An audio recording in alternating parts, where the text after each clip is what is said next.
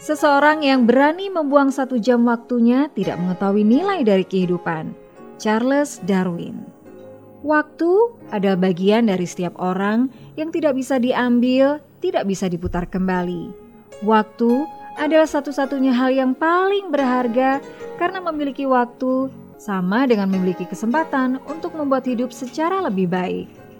Namun ketika Anda dengan mudahnya membuang waktu satu jam hanya untuk berdiam diri saja, maka Anda tidak menyadari bahwa Anda telah membuang satu jam untuk membuat kebahagiaan.